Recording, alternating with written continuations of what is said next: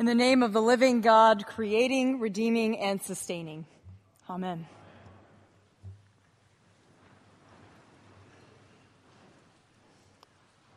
Happy New Year.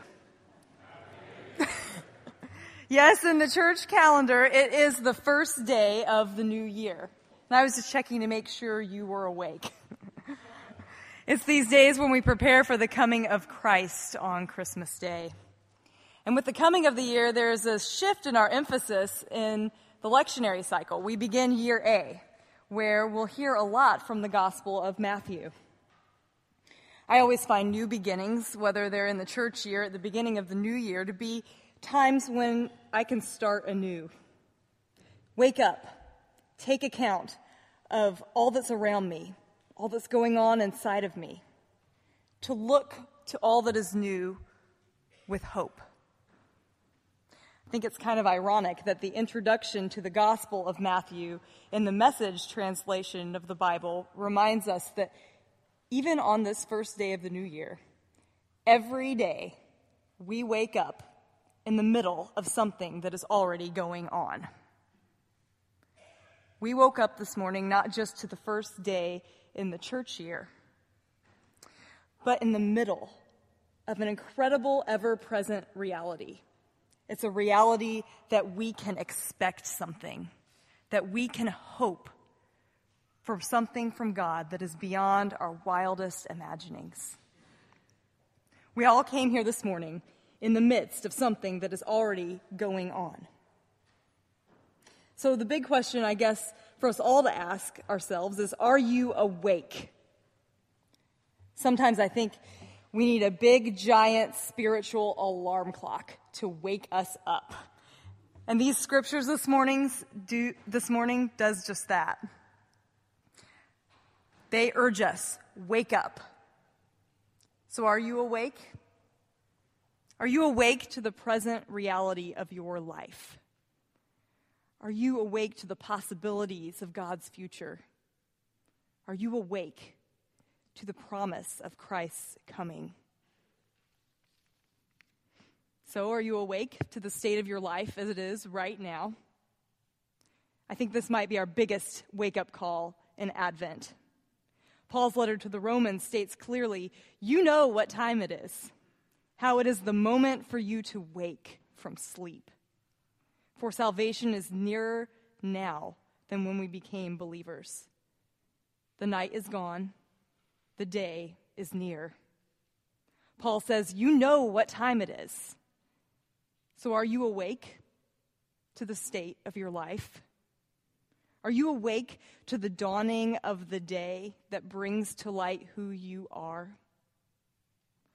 The letter Paul wrote urges us to live honorably. So, which of these that Paul listed do you struggle? Jealousy? arguing and quarreling? What about arrogance, self indulgence, drunkenness, burning the candle at both ends, or reveling? Reveling that's more than just simply enjoying yourself, but letting so totally loose and carrying on that perhaps you've lost yourself in the process. I think it's funny how in this season of preparation we call Advent, this month leading up to Christmas, we so often associate with all those things that Paul listed. It's that time of year when we're even encouraged to overindulge and overdo. Are you awake to the state of your life as it is right now? Or are you preparing for another season of Advent that's just getting through the motions? Making it to Christmas. I think that Paul's imagery of putting on an armor of light is more than appropriate in this secular season that so often calls us to places of darkness. What would it look like for you to put on the Lord Jesus Christ throughout this season? What would it look like as dawn breaks on who you really are? Paul makes it clear that our very salvation is wrapped up in being awake and alert to the state of our life as it is right now. And to wake up means to break the old habits, to put on that armor of light, to seek what gives life. So, if we're going to break free of the things that bind us in darkness in the present, we have to have a hope for the future. Are you awake to the possibilities of God's future? What do you hope for? Do you have a vision of what a future could look like that abounds with God's grace, with God's presence? Sometimes I think we get stuck. We want this deeper hope in our lives so badly, but we don't know how to achieve it. The prophet Isaiah offered us a vision of hope for Jerusalem. He pointed to times in the past when God's people seemed hopeless. Can you recall a time in your life when God brought you through of a time that seemed helpless and hopeless? What was it like dwelling in the hopelessness? How did God bring you through? Wherever you're at today, know that there is hope, even in present day feelings of hopelessness. Those lessons from the prophet Isaiah and from the Psalms today offer us two strong images of hope in the possibilities of God's future, but they both require an ascent. Come, let us go up to the mountain of the Lord. That ascent can sometimes feel like a really steep, steady incline. In this season that's supposed to be full of wonder and hope, sometimes we do feel hopeless. We need some more concrete ways to find hope this Advent season. What do you think you can do differently this year as you prepare for Christmas? What can you do that will bring you a greater sense of hope? I found one way is to start substituting things that bring renewed hope and faith in the place of things that deplete our energy and our bank accounts. Perhaps one way to start is by asking a friend or a family member to be honest with you about what was depleting last year, and then to consider a substitute, a substitute of hopeful activity. I remembered last year how depleted I felt by the end of the Advent season because it seemed like there was just this treadmill of tasks, things to do, things that must be done in order to make it to Christmas Day. Make sure these travel plans are arranged. Prepare this meal. Go to this party. By Christmas Day, I was exhausted. So this year, my husband reminded me of how much I enjoy unplugging. He said, Why don't you stay off the computer for a few hours, turn off your phone, and put on some music, and we'll decorate the tree? Just taking those few hours at the beginning of a busy season gave me a sense of walking in the light of God, gave me a sense of renewed hope even hope in God's future. So, what's going to bring you a renewed sense of hopefulness?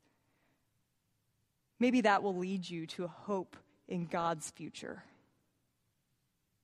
Maybe it's a quiet moment by a fire, inviting a friend over to your home, or something else that renews you. Are you awake to that? Are you awake to what gives you hope? Are you awake to the possibilities of God's future present in that hope? Every day, we wake up in the middle of something that is already going on. Christ is already on his way. Are you awake to what that means? The promise of Christ's arrival is at the heart of the Advent season. But it's not just about the baby Jesus arriving in that manger on Christmas Day, as he does each year. It's about waking up, Waking up to Christ coming into your heart right now. Waking up to the promise that Christ is coming in the future. The Gospel of Matthew says of this be ready, for the Son of Man is coming at an unexpected hour. Are you awake to what Christ's coming can mean for your life? It's about the ultimate bumping up against the everyday.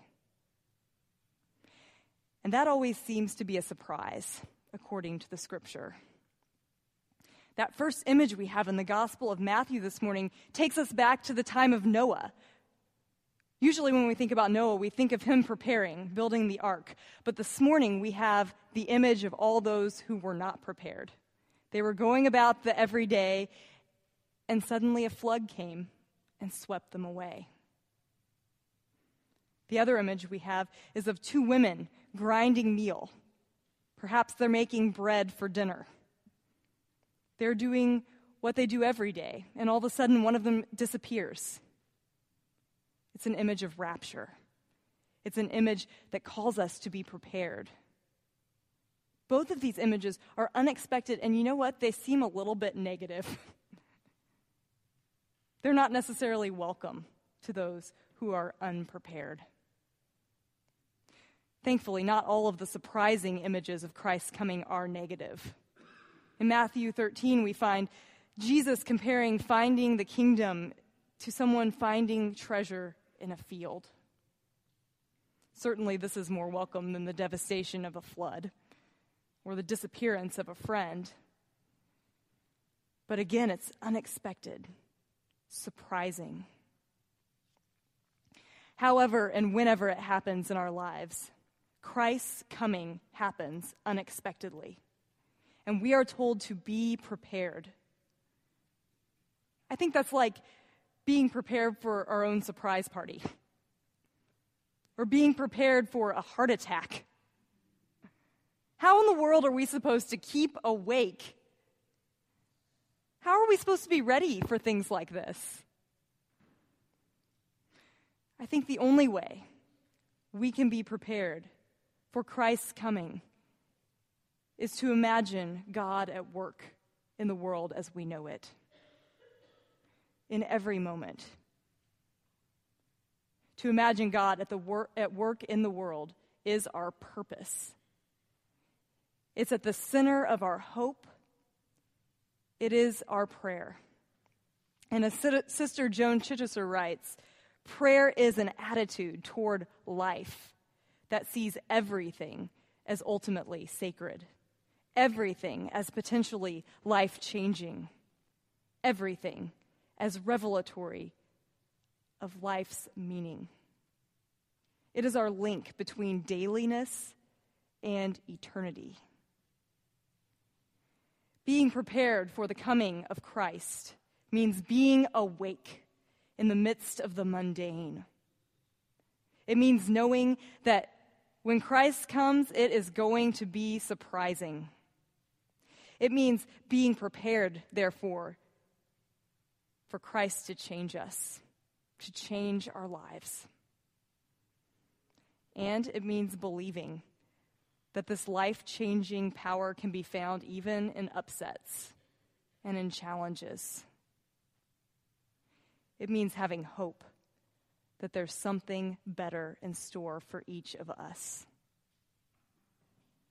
Every day, we wake up in the middle of something that is already going on. It's going on within us and around us. Are you awake? May your Advent journey this year begin with hope. Awake to the possibilities of the future, aware of the state of your life as it is right now and knowing that Christ is longing to be made manifest in the midst of every single moment. Wake up. Look for Christ with hope in your hearts. Amen.